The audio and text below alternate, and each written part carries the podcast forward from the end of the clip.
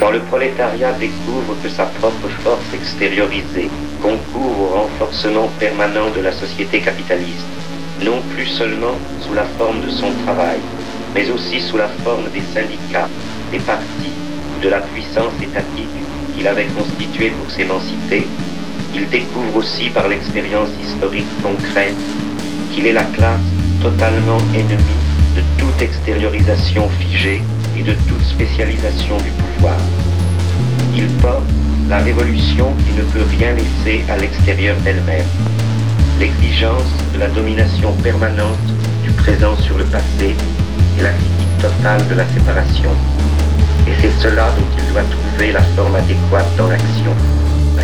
Aucune amélioration quantitative de sa misère, aucune illusion d'intégration hiérarchique ne sont un remède durable à son insatisfaction, son insatisfaction, son insatisfaction, son insatisfaction, son insatisfaction.